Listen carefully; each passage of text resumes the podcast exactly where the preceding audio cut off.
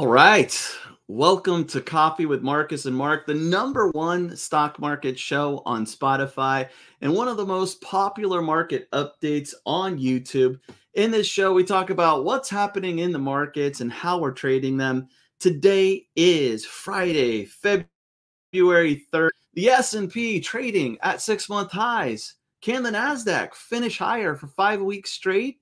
A red hot jobs report out this morning Meta has its best day since 2013, and Apple and Google earnings disappoint. We have a lot to cover. Plus, we'll take a look at our Google position to see what our options are now that earnings are out. As you can see, we have a lot to talk about today. So let's go ahead and get started. And if this is your first time here, my name is Mark Hodge. I'm head coach at Rockwell Trading. I'm actually flying solo today. Uh, most days I'm joined by uh, Markus Heitkoetter, Rockwell Trading's founder. Uh, for those of you not familiar with the deep freeze going on in Texas, uh, he's in Austin right now, and the power went out, so it was difficult for him to stay warm and also uh, to do the show.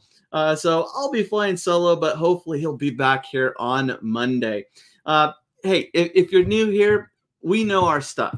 we've been trading for decades. We have a lot of experience and we're not afraid to tell it like it is. So if you're looking for some honest insights into the world of trading, you've come to the right place.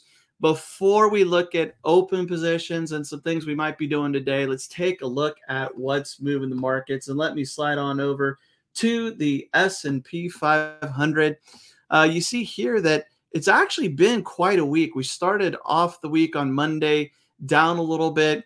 Uh, then on Tuesday, a, a, nice comeback, closing at highs that we haven't seen uh, for a while. Uh, this was going back to December of last year.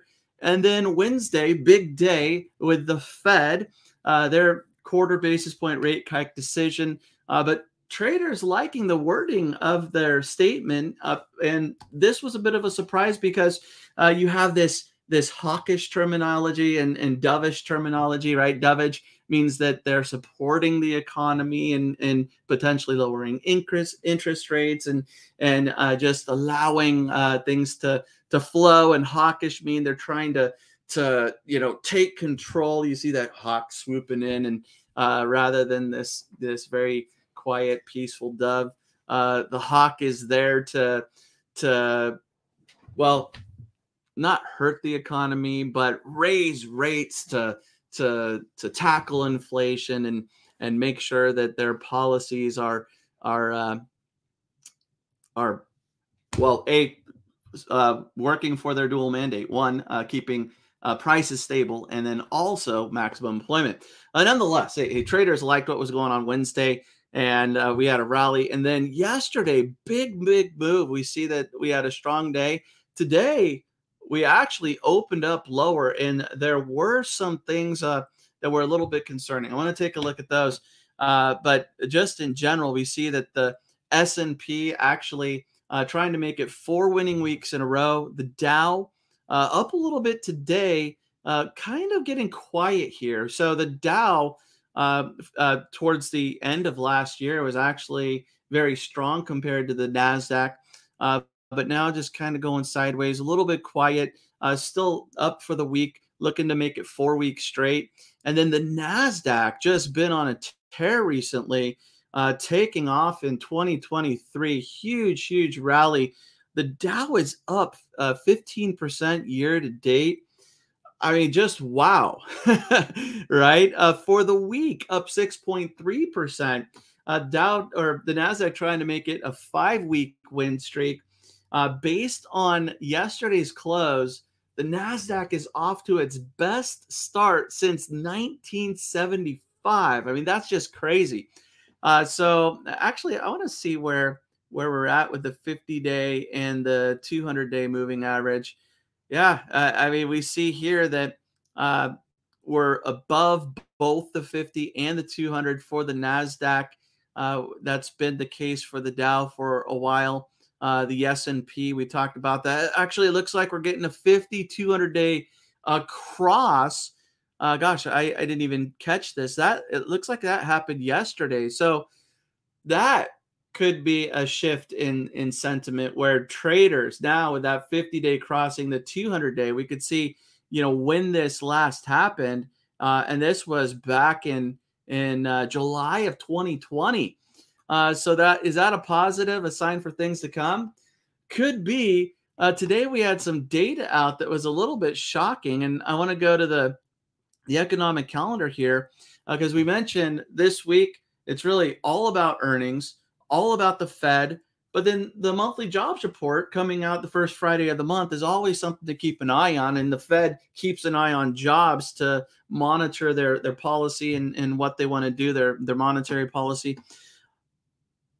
Jobs report consists of three things average hourly earnings, non farm employment numbers, and the employment rate.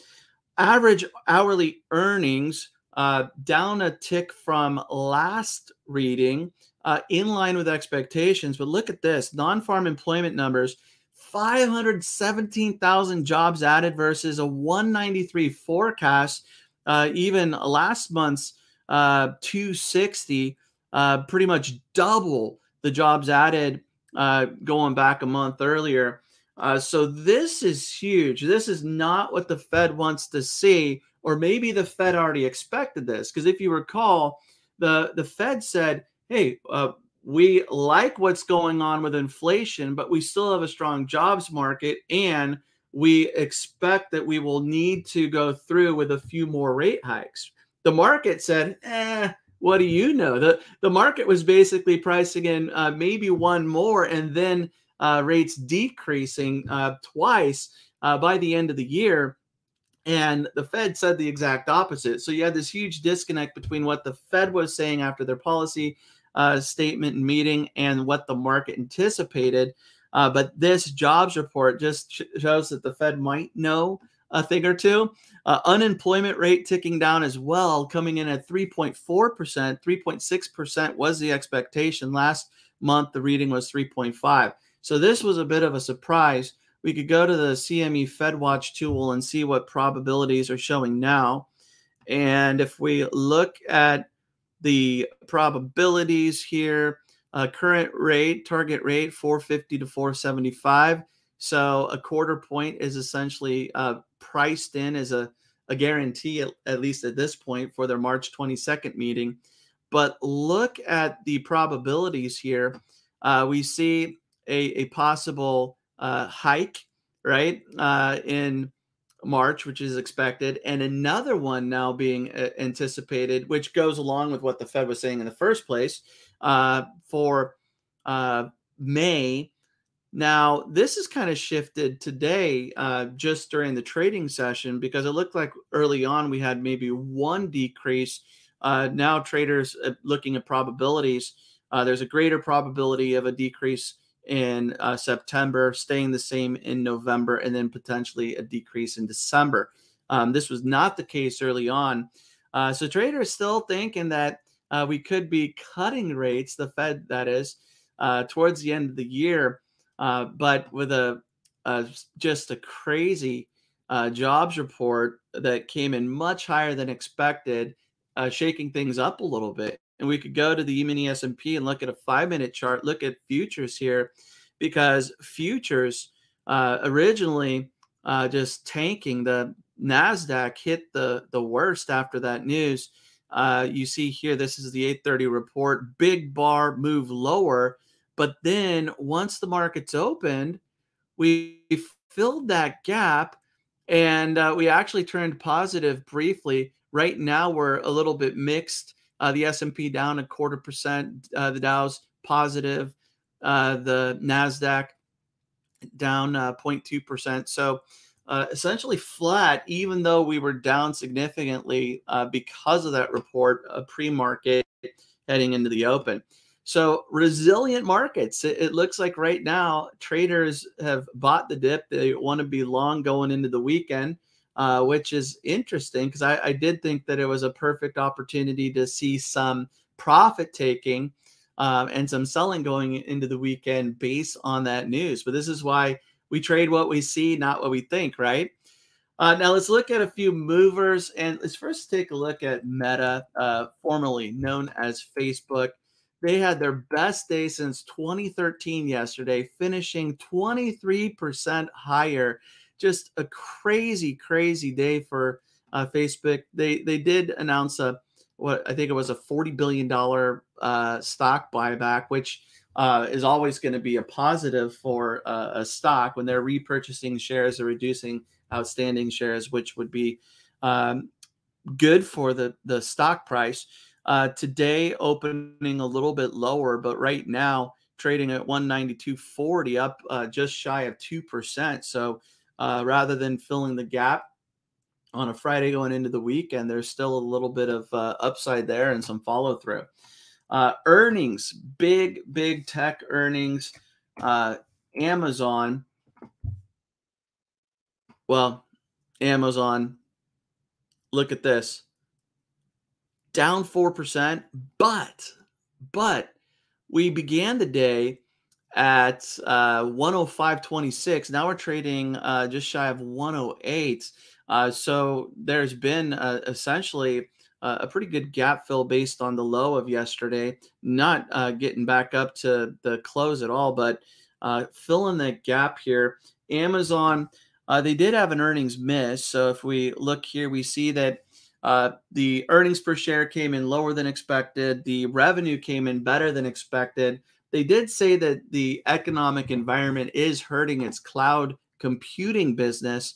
Uh, so traders, uh, especially early on, not liking that information. I mean, being down four percent still big, but uh, considering yesterday's huge rally where Amazon finished seven point four percent higher, um, this is just you know essentially giving back a little more than uh, half of yesterday's gains, which were substantial anyway. Uh, a few other market movers. Let's take a look at Apple, and if we look at Apple this is a bit of a surprise here. If we take a look at earnings, uh, they missed on earnings. They also missed on revenue. So uh, worse than expected. Uh, this sent the stock lower pre-market, and we opened around 148 a share. Uh, now, Apple they saw their first decline in four years uh, for the quarter. Uh, this was uh, they attributed it to manufacturing disruptions in China, which hurt their ability to deliver phones. Uh, so I just, uh, I mean, here you look at all of these positive quarters, all of these positive quarters. Gosh, uh, just these, you know, the green earnings means that they beat expectations. Um, and then you have this red one. Uh, but buyers have stepped in. Apple trading up three and a half percent. Uh, trading at levels not seen since October. Uh, we'll see if we could close above uh, what the close here was 155.74. And if we do, we'd be closing at highs not seen since September. So a pretty impressive comeback for Apple, even though uh, they had an earnings miss. Uh, another market mover, real quick. Let's look at JWN Nordstrom. Uh, huge, huge day here, up 18% right now. Uh, this uh, this jump wasn't because of earnings. We actually have earnings being released uh, in March now. Uh, this had to do with uh, news that activist investor Ryan Cohen has taken a large stake in JWN, and uh, traders getting excited about that. Uh, breaking through this recent range here. This is one that we traded a few times in uh, 2021 and I believe in 2020 when it started to break down, uh, we were less interested uh, in it, but we're getting right back up to those levels that were established in August. So a big day for uh, JWN. Now, last but not least, I want to take a look at Google here. Markus and I, we both have a position in Google uh, or Alphabet. Uh, and yesterday, just a huge move higher uh, rallying up 7.3%, uh, approaching the 108 level. This is uh, where Markus was assigned. Now, I was assigned at 104. I sold uh, 104 calls expiring today. I think I got like 95 cents on those.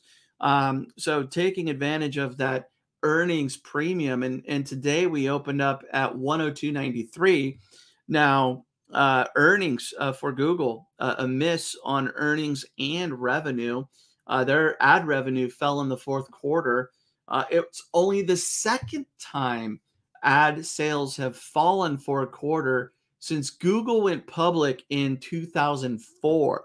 So uh, this a, a, bit of a shock for the market. And at first, Google was down, uh, trading around 103, but since then we've filled the gap, trading at 106.88 right now. So an impressive comeback for uh, Google, an impressive week. Uh, let's see, up 9.6% right now for the week, 19% year to date. Just crazy. Um, so, what do we do with Google? Let's take a look at the calculator here. So, uh, for Markus, and uh, I'm going to the wheel, I'm looking at the calculator. And for Markus, he is uh, at 108. That would be his his cost basis, and he also has sold the 108 calls. So Markus could let those calls expire worthless. Right now, Google is not trading above 108, so uh, it's it's likely, unless there's a bigger rally uh, towards the end of the day, that those calls will expire worthless. You could also consider rolling those calls. Uh, for those of you who are new to rolling and selling calls, uh, our goal when we own shares is to sell calls that are covered. Uh, so this means that we don't have unlimited risk to the upside. If we were just selling calls naked, we would have a significant exposure. But by owning shares, we can collect that premium, get paid to own shares.